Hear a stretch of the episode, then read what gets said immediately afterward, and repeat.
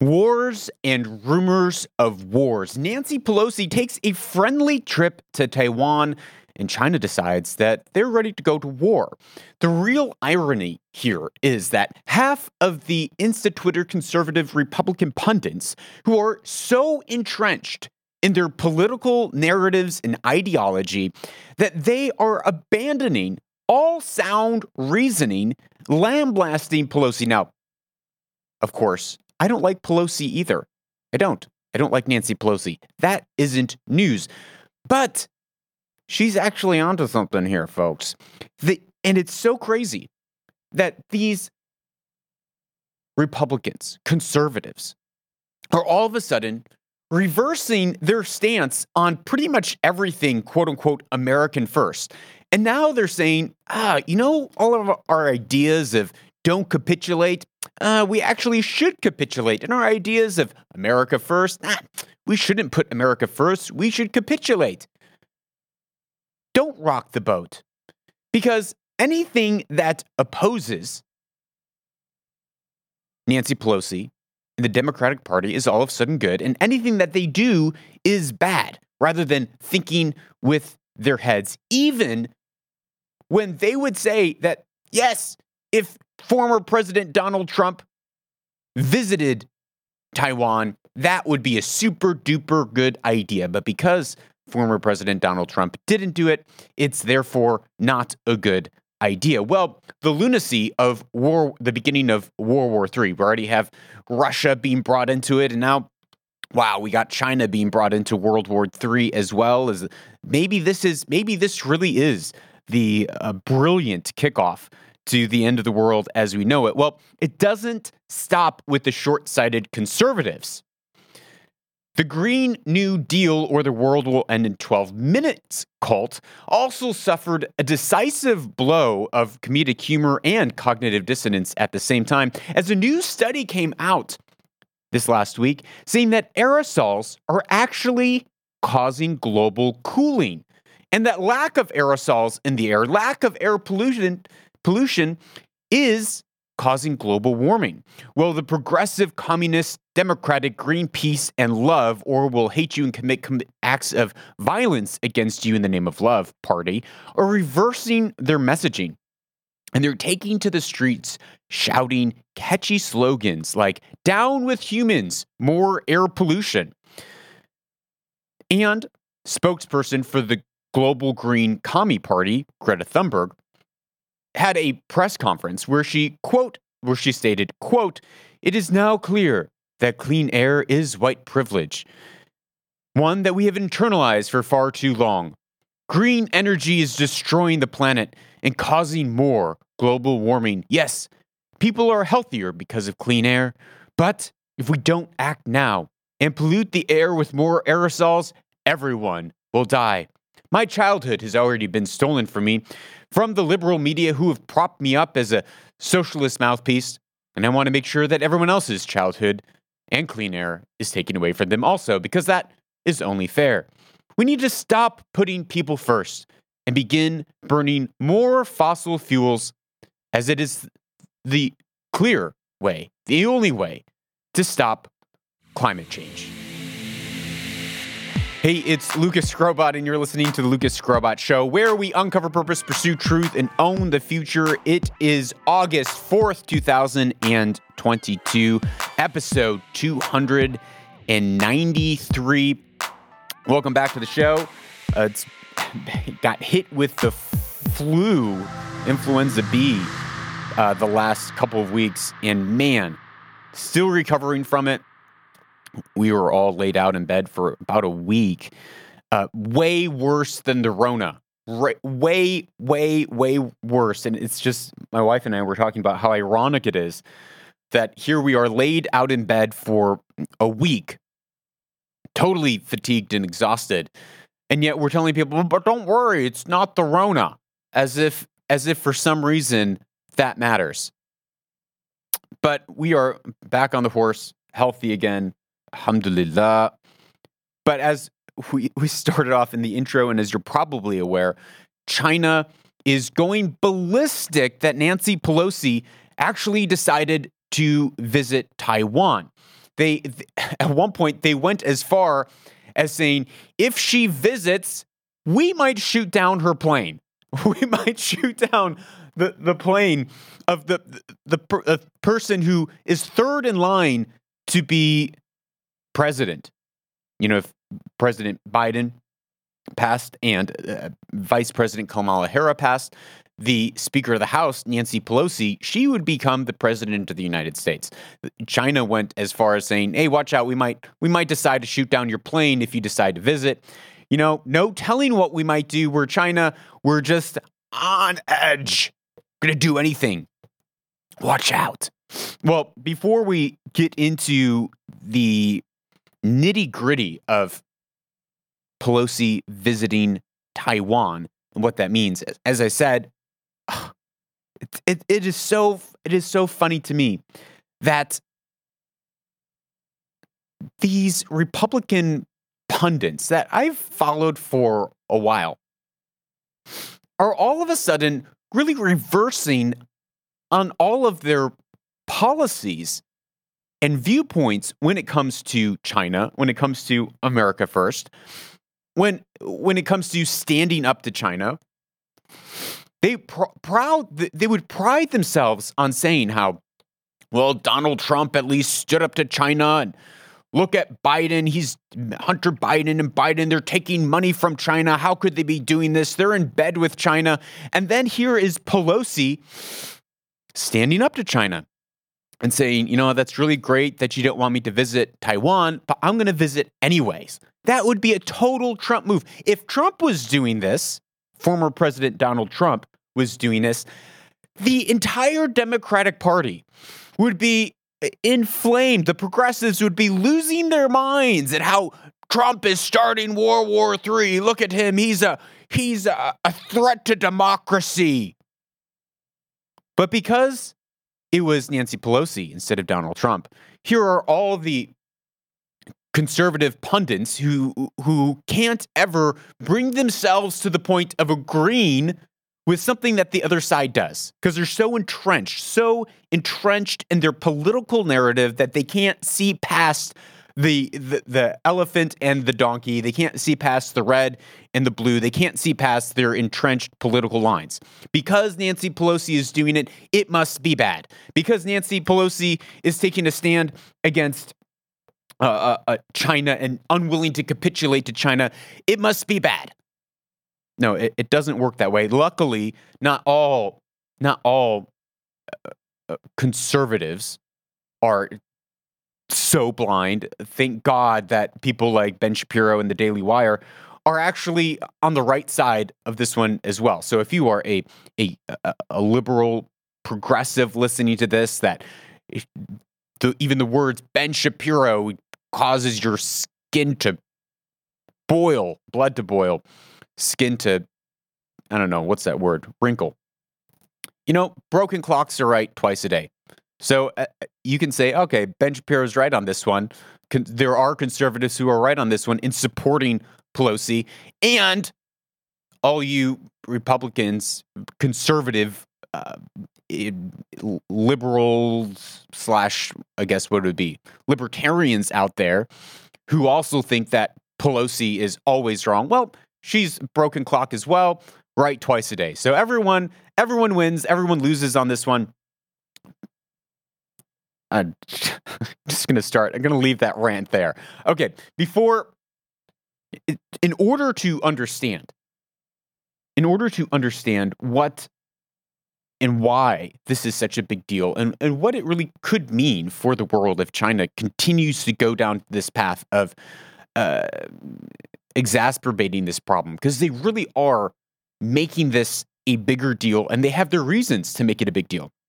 They have their reasons of why it would be really great if they could take over Taiwan again for their economy, for their their standing in the world order. So they have they have reasons that make sense to China of why they would want to instigate a conflict here because if they can instigate a conflict, America is looking fairly weak on the world stage.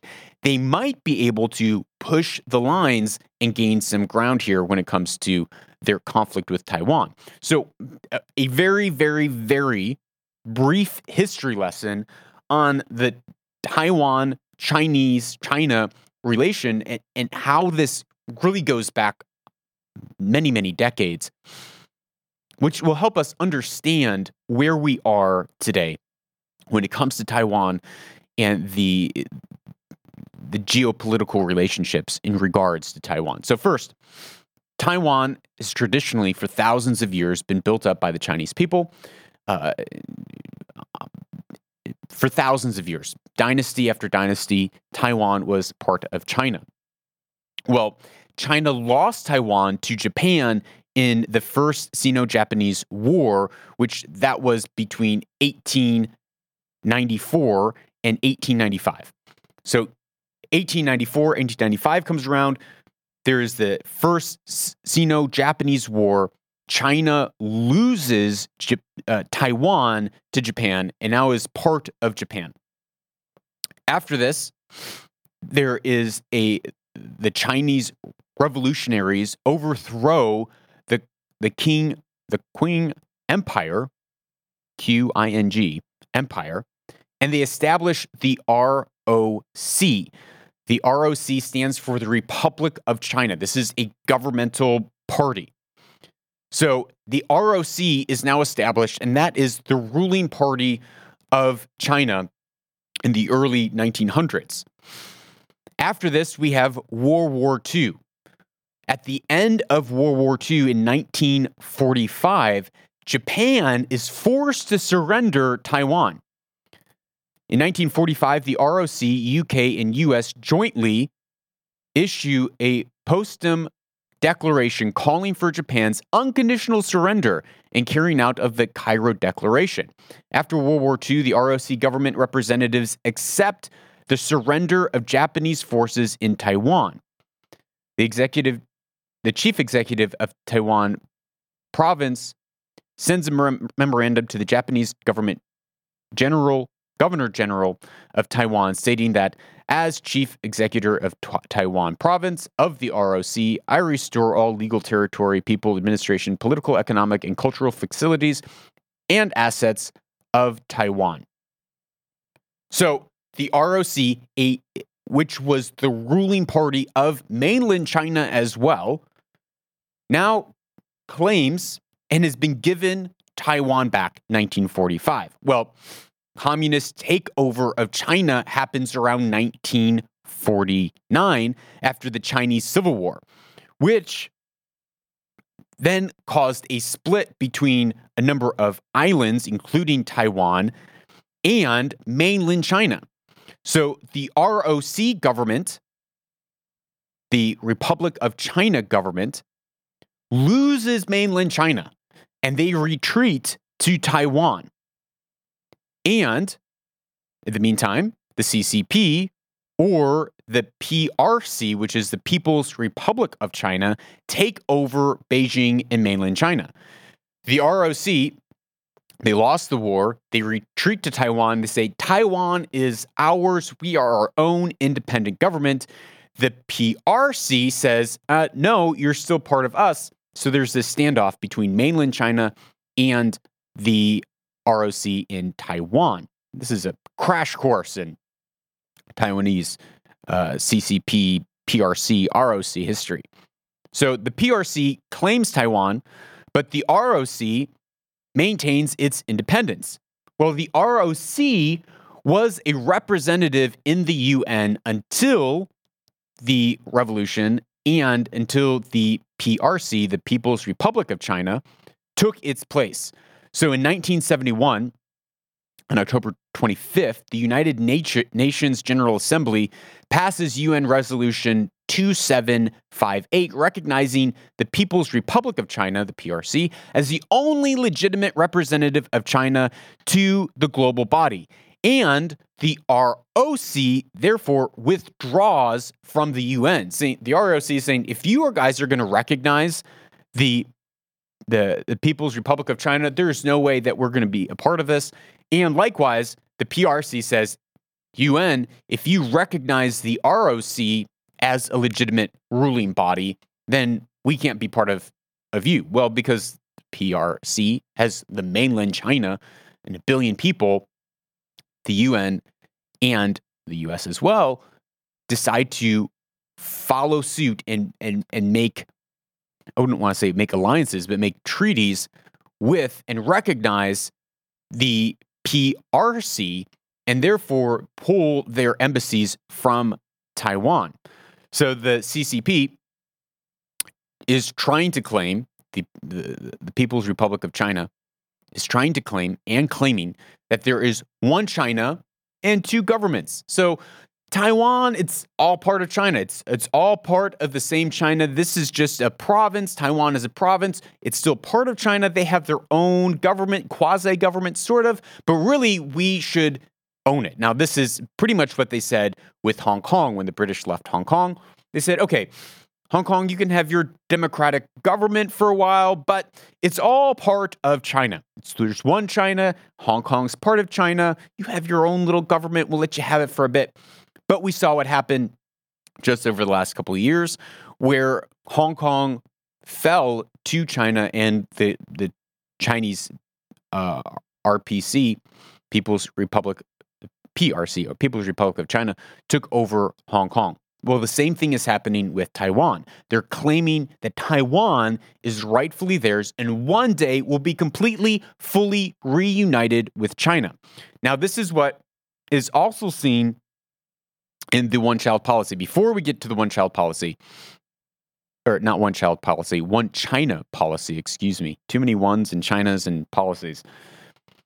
In 1954, the ROC, which is the governmental body in Taiwan, which remember they lost the war and they lost mainland China, they, with the US, made a mutual defense treaty that was signed in Washington. And so this was uh, in in 1954.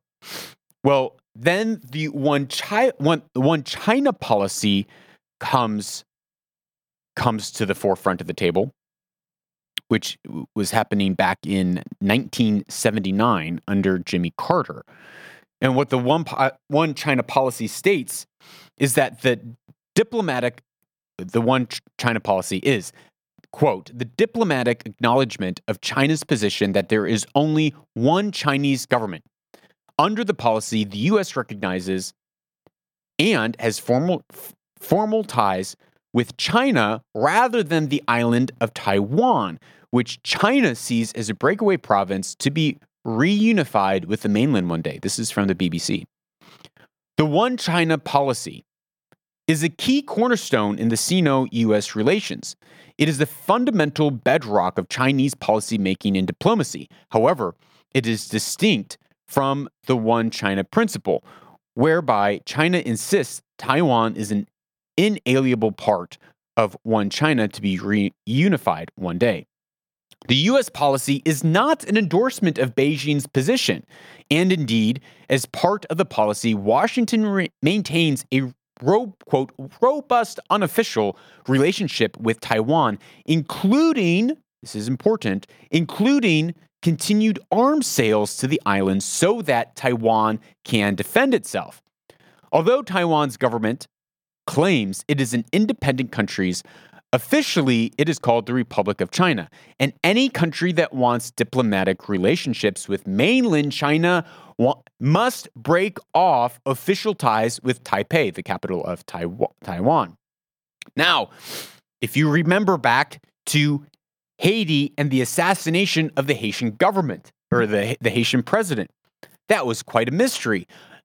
Surrounding that shroud of mystery of what happened there was the fact that Haiti maintained diplomatic relationships with Taiwan, not China. And so there was a lot of speculation that China might have something to do with it so that they could whittle away on the Caribbean and South American nations to have more of a trade stronghold so that they can expand their global influence because that is what China is working on doing with the the new Silk Road with their global trade routes with investing into ports and, and, and uh, worldwide and trade routes worldwide and trade agreements worldwide so that they can have more independence from the current world order and become the next world superpower. I, I, it's not that's not a mystery. That's not a conspiracy. That's quite clear. They, are working to have world dominance. Well, with with this, as the American government began to recognize mainland China, they had to break ties with the ROC in Taiwan. Which brings us to 1979 under President Jimmy Carter. At that point, the U- United States officially formalized diplomatic ties with Beijing. As a result, this is again from the BBC, quote, as a result, the US had to sever ties with Taiwan and close its Taipei embassy. But that same year, it also passed the Taiwan Relations Act, which guarantees support for the island. Crucially, this act states that the U.S. must help Taiwan defend itself, which is why the U.S. continues to sell arms to Taiwan. The U.S. has also said it insists on the peaceful resolution of differences between the two sides and encourages both sides to pr- pursue constructive dialogue. Now, this is very important because this is where a lot of the confusion comes in. America does not have official diplomatic ties with Taiwan. Rather, it has official diplomatic ties with mainland China. However, at the same time, they recognize they have the pseudo recognition of the government in Taiwan and Taiwan. Taiwan's uh, economy is huge.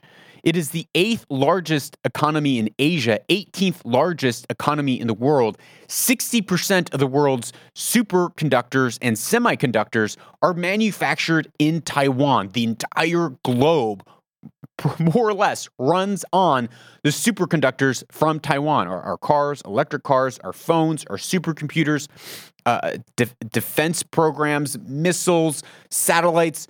It is all Taiwan. 60% from Taiwan.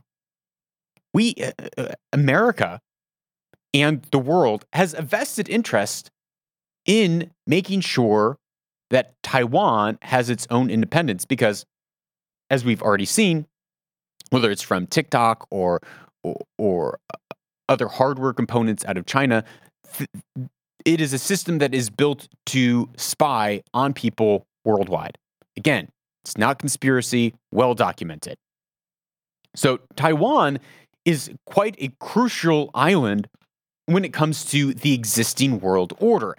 And If Taiwan went to China, that would be a massive blow, not only to global trade routes, but also to uh, global dominance when it comes to technology that now China would fully control that market.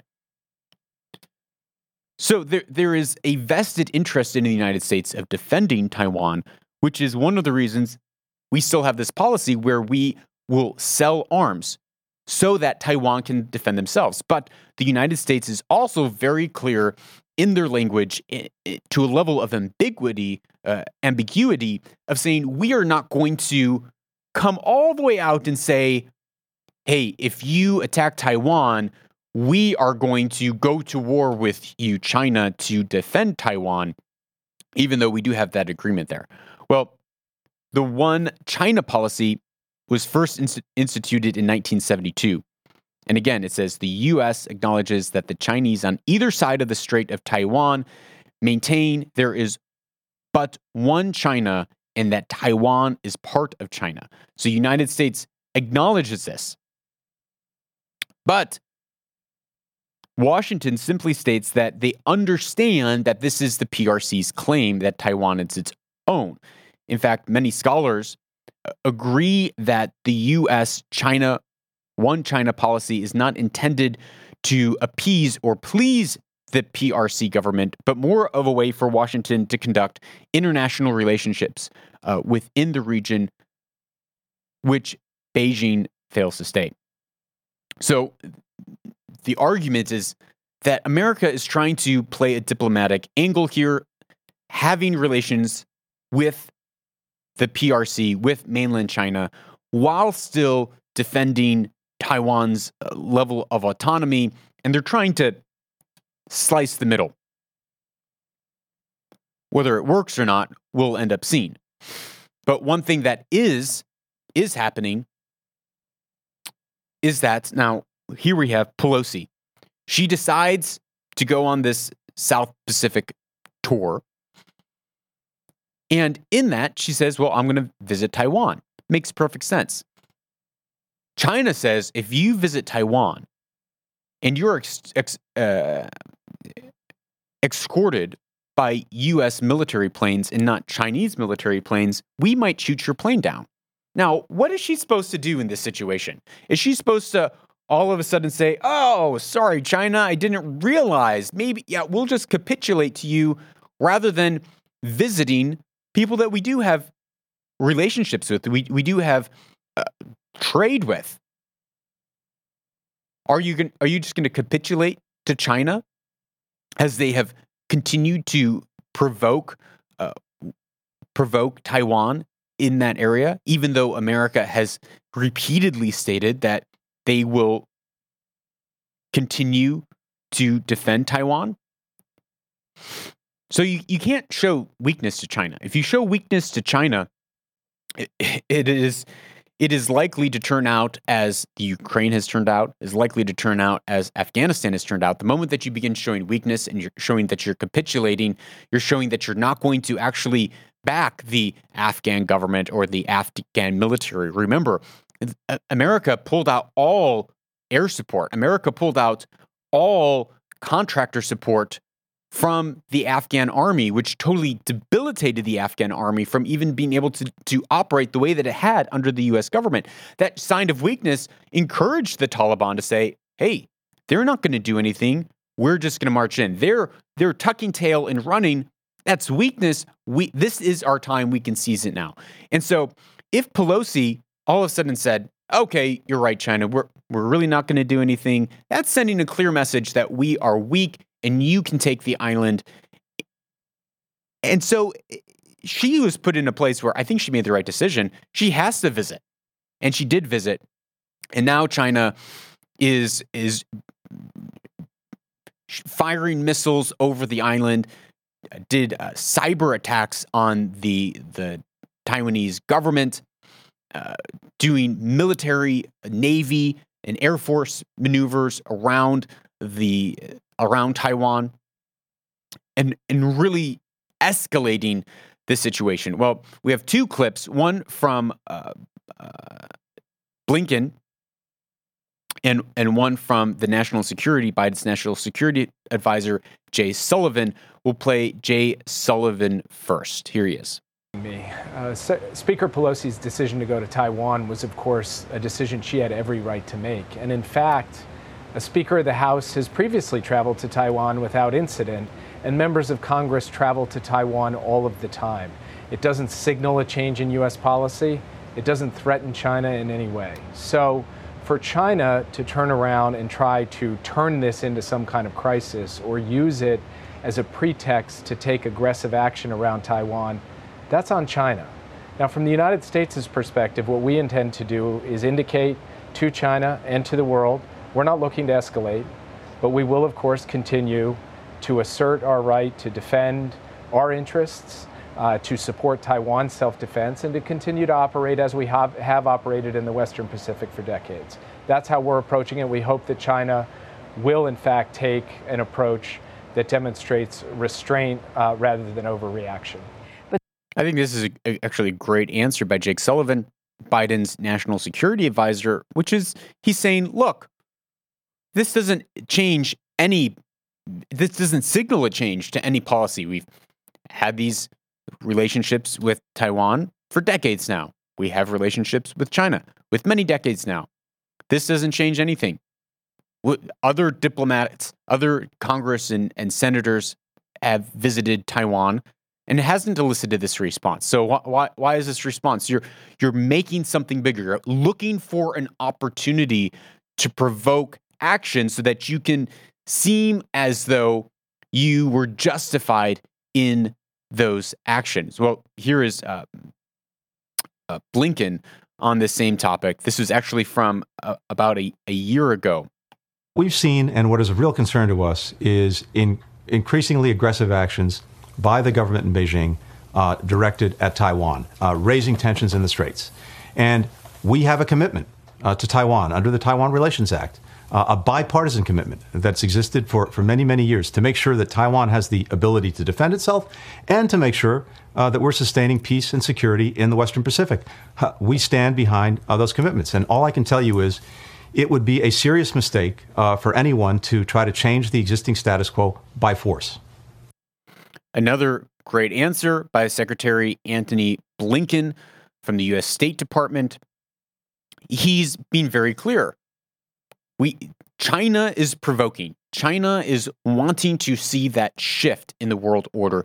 China is in a recession as well. China is in a recession. Their economy is failing. They are looking for opportunity to seize the eighth largest economy in Asia and 18th largest economy in the world and superconductors. That would be a huge win for China. They're looking for opportunities to rally their people around China. So there there is evidence that this is China trying to use this as grounds for provocation, further provocation, to be able to get what they want, which is Taiwan. But America should not capitulate. The, the if they do, it would only signal a quicker deterioration of the current world order. And that's not a, again, it's not a conspiracy term, it's just a fact. The, the order of the world. Uh, at one point, it was the Dutch Empire. At one point, it was the French Empire. At one point, it was the British Empire. And currently, it's the American Empire, who definitely is not perfect. Um, and it's debatable on on what the world might be like if China is the one that does come up as the next leader of the world order. There, there's arguments that we have made here on the show previously that China might not.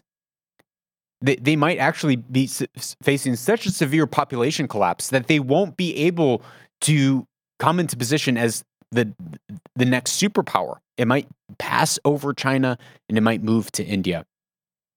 Well, all that to say, it's wars, rumors of wars. Russia is already in, in a war with Ukraine, saying that uh, America is their greatest threat in this hour as America continues to back Ukraine.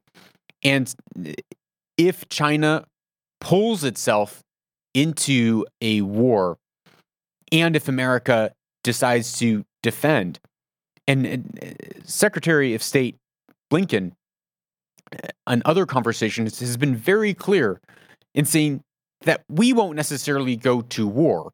They're being eh, intentionally ambiguous in saying we will continue to agree by our agreements or follow our agreements to say we will make sure that Taiwan has every ability to defend themselves. Does that mean that America will go to war for Taiwan? That is not clear, but they are eh, saying that America is def- committed to Taiwan's self defense. Yeah, that makes sense. Yeah, that makes sense. In a post truth society where we've exchanged truth for lies and reason for postmodern irrationality, the absurd finally makes sense. Well, as we hinted at in the intro, the absurd is finally making sense, and cognitive dissonance is rampant uh, among the the green peace cult uh, this study came out uh, a great paradox, stating in short that the drop in air pollution has increased global warming because clean air does not contain aerosol particles that reflect sunlight and cool the earth. Current population rates, current pollution rates are 30% lower than in 2000. Great news pollution is going down. However, this has led to an increase of warming from carbon emission scientists. Carbon emission scientists found that there is less haze in the atmosphere to block the sun's radiation. They suggest using solar engineering to launch aerosol particles into the atmosphere in a bid to co- combat climate change. This is the richest thing. This is this just made my day. Here it is. After all this time, fossil fuels aren't causing global warming, they're slowing global warming. Come on, folks. Of course, air pollution is what we we need more air pollution. This uh, article published in the Daily Mail states that scientists have found a great paradox in nature. Clean air is enhancing global warming, while pollution keeps our planet cool. As we said, 30% lower pollution rates in the atmosphere than in 2000, but warming from carbon dioxide emissions have increased by 50%.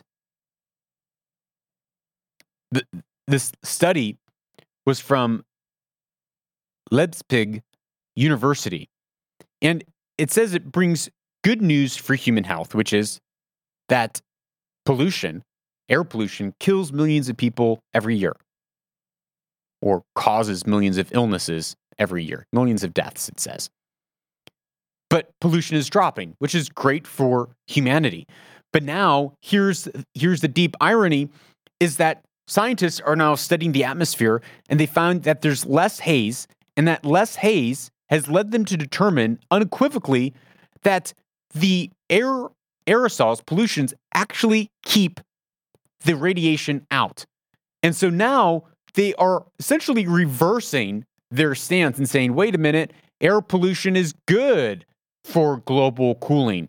So we are going to try to do experiments to put aerosols into the air to stop global warming and enhance global cooling. Well, the the the great uh, dissonance grows even deeper as a nutty, another study came out where the UK government advisors acknowledge acknowledges for the first time a link between air pollution and dementia. Air pollution is fueling a rise in dementia, the UK government has acknowledged for the first time. Toxic airborne particles from cars and fossil fuels have long been associated with rapid increasing rates of the disease in the UK. Well, now what are you going to do? Here, here's the, the great moral dilemma and conflict. Do we save the humans and stop air pollution? I'm not a fan of air pollution. I hate air pollution. I like living in places where I'm not jam packed in a city breathing in smoke all the time. Hazy cities. Don't like it. Not a fan. So, what are we going to do? Are we going to make sure that we have cleaner air? Which is why we're a fan of nuclear energy and a fan of clean coal, which burns clean pollutes the atmosphere less than uh, anything else. And so, so, should we do that? Should we continue to push for clean air and help humans? Help help lower dementia rates because we're dealing with air pollution, but at the same time we know that by making the atmosphere cleaner, we're actually hurting the earth. We're actually destroying Mother Nature. We're actually causing global warming by cleaning the atmosphere. Ugh. The conflict, the moral dilemma. Maybe the right thing would be to say, you know what? Humans are the plague, humans are the virus, and if some humans have to die because of air pollution, then so be it. You know, we should just pollute the atmosphere even more because global warming, because climate change. And uh, yeah, we, we should just continue to pollute the atmosphere so that we can stop climate change. Therefore, fossil fuels are good. It's just it's the the deep cognitive dissonance here I think is just classic. Classic and ironic. And, and more than that, it I think and again we've talked about this so many times, I think it shows that the climate is always changing. And it's not apparent, it is not clear that what we are experiencing right now when it comes to the changing of the climate, which has been changing for thousands and thousands of years, it is not apparent by many studies, by many standards, by many metrics, it is not apparent that this is man made climate change. Now, is there plastics in the ocean that people shouldn't throw plastics in the ocean and they should clean it up? Yes. Is there a, a, an enormous amount of air pollutants that we can easily avoid from putting into the air that's destroying our ozone? Yes. Stop that ridiculous nonsense. Yes. But should we go so far to to limit humanity, try to limit population growth, even though we're we're facing on a global level population collapse, which will do far far worse for society than and, and humanity and the earth than anyone can really anticipate what what it will mean for even conserving and, and conservatism uh, as far as uh, helping uh, endangered species.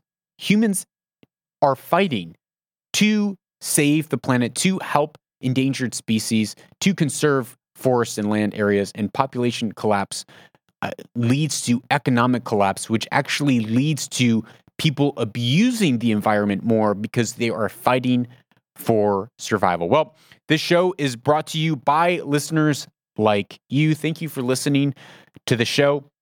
This is a value for value podcast, which means we do not play ads on the show. Rather, it is supported by listeners like you. So I wanted to thank everyone who supports this show on a daily, monthly, and yearly basis. Without you, the show would not be possible. If you want to give value back to the show and the value which you have received, you can do so by visiting lucasskrobot.com backslash support. And you can give your hard, cold fiat there. Or if you are more of the digital cryptocurrency Bitcoin type, you can listen to the show on Breez, Sphinx, Podfriend, and you can load up Satoshis on your Bitcoin wallet and you can stream Satoshis as you listen. All right, don't go away. We'll be right back with our closing Weaver and Loom segment.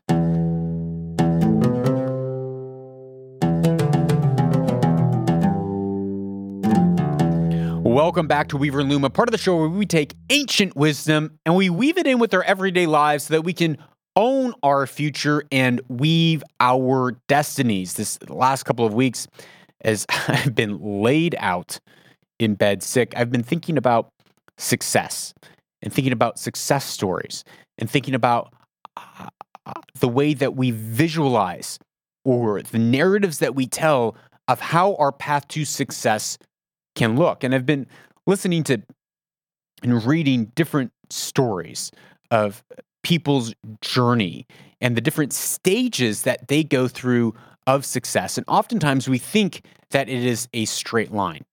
Now, that, that's nothing new. That's just kind of like a duh thing. Success isn't always a straight line, it's not just straight up. We have our ups and our downs, but there are different seasons and different phases of success.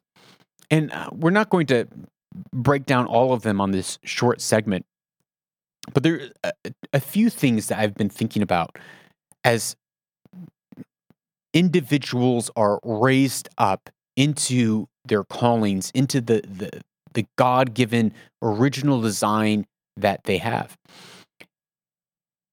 And there's different phases, there's different seasons, but one of those is praise.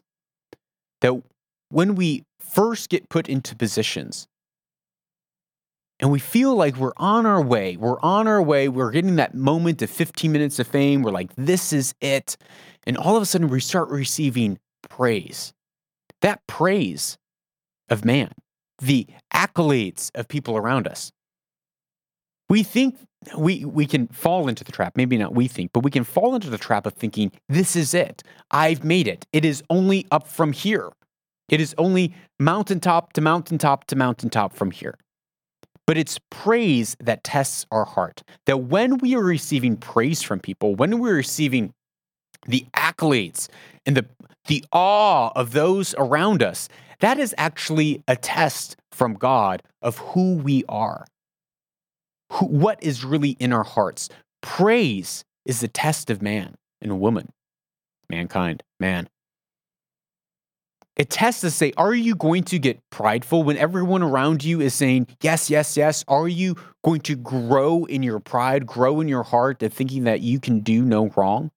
And likewise, in as we grow in leadership, as we grow in influence, we we think that man, being a leader is so great. I'd have influence, I'd have open doors, I'd have relationships, I'd have power, I'd be able to change things, I'd be able to help people. I would be known, I would be famous, I would be loved. But what we don't realize often, excuse me, on our on that road, that as we grow in influence and leadership, the primary thing that we are growing in is criticism. We will face criticism at every turn. You're doing this wrong. You're doing this too wrong, too right. You, you should have done, done this. You shouldn't have you've done it that way. Why aren't you doing this? Hey, when you said this the other day, uh, really came across the wrong way. When we grow in leadership, the primary thing that we are growing in is criticism. The primary thing that we are going to receive is criticism. And criticism and praise tests us in the same way. If we spiral and crash when we, we receive criticism from people and we let it get to our heads and let it get to our hearts, that, that signals that the same way that we will receive praise is the same way that we will receive criticism, the same way that we will respond to praise and I'm the best, everything's up from here, is the same way we will respond when we receive criticism, which is, I should quit. This isn't worth it. It's not worth the pain. It's not worth the pressure. It's not worth the conflict. It's not worth the hardship. I should give up. So that's one point that I, I want to bring to our attention to be wary of. How are we responding as we grow in praise and as we grow in criticism? What is our heart response? Are we responding to the people that we're leading or people that we're not even leading that just like to criticize us? Are we responding with the right heart response? Because our hearts are being tested. Are we responding with gentleness, compassion, mercy, understanding, patience, gentleness, kindness? Is that a response to criticism? Or are we seeking to shut down and silence any voice that criticizes us, any voice that would come against us, that we're willing to use manipulation and intimidation against those who are criticizing our leadership, criticizing our influence, criticizing our open doors? Are we mocking our opponents? Or are we doing our best to treat them in the way that we want to be treated? The, the, the second point that I want to focus on in this segment is that many times we will and uh, when I, when I say many times i mean many seasons in life will be like this. We will hit moments where like this is this is it. This this up from here i'm just going to grow and open doors and influence. But we don't realize it's just a moment a moment of 15 minutes of fame a moment of that recognition. And then we fall back down into obscurity. We fall back down into places where we go from the prominence of of palaces and leadership and influence with people around us to the caves of uh, of despondency and despair and being forgotten, being abandoned, being rejected. And those seasons of isolation, those seasons of obscurity are just as important in the growing of our character so that we can actually step into the fullness of what we are supposed to do later on in life. Those seasons of the caves, those seasons of trials and hardships and being chased, those are just as important, if not more important, than the seasons of prominence. Because it's in those seasons that we learn to trust God in the midst of trials and tribulations, that we learn to be steady in the midst of storms, that we learn to lead people who are hard to lead. We learn to overcome challenges and hardships when there's not a, a, a reward around the corner, when there's not a ton of support. How we carry our hearts in the midst of obscurity is more important than how we carry our hearts in the midst of prominence. And the reason why I say it's more important is because it's in the times of obscurity that our hearts are being tested, being forged. Like, eh, like, uh, gold or silver in a furnace. Our hearts are being forged and purified for a future season. But many people, they hit that that wind, that high of the first level of prominence they think it's only up from here. I can see, I can see the path. Finally, I can see the path of how I will reach my life calling and goals and influence. It's there. It's it's just a few more steps and I'll get there. And then boom, we fall into the obscurity and we think that it's all over. We think that our, our season's done. We missed it. I, I'm confused. I don't know what happened. And we check out and we give up and we say, you know what? Forget about helping others. Forget about changing the world. Forget about leading others. It's too much work. It's too hard. People, they're not grateful. They don't have gratitude for everything I've given. I'm going to live for me. I'm going to give up and live for me. You know what? I'm just going to lean back a bit.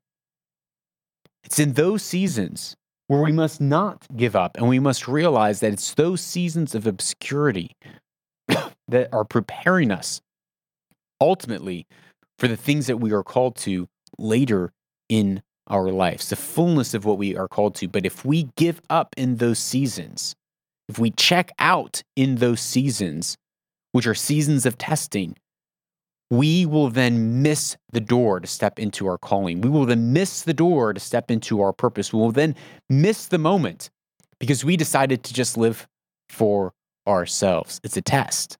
It's a test. So I hope that this week, whatever season you're in, whether you're in a season of praise or a season of criticism, whether you're in a season of living in, in, in prosperity and season of living in favor and influence and open doors, or you're in a season of running from cave to cave, battling, trying to survive, remember that you are being tested for assignments, purposes, and callings of future seasons. Don't give up. Don't check out. Don't just live for yourself, but realize that our purpose, purpose in life, is first and foremost to serve others. First and foremost, it's to serve God. But second, it's to serve others. And third, you then get to benefit it from it as well. Well, that's all for today's episode. If you have any questions, feel free to WhatsApp me at plus one two zero two nine two two zero two two zero, or you can visit the website and leave a question there. Voice notes you can leave right there, and if you ask a bad enough question, we'll play it right here on the show. Thanks for listening. Go out this week and own your future.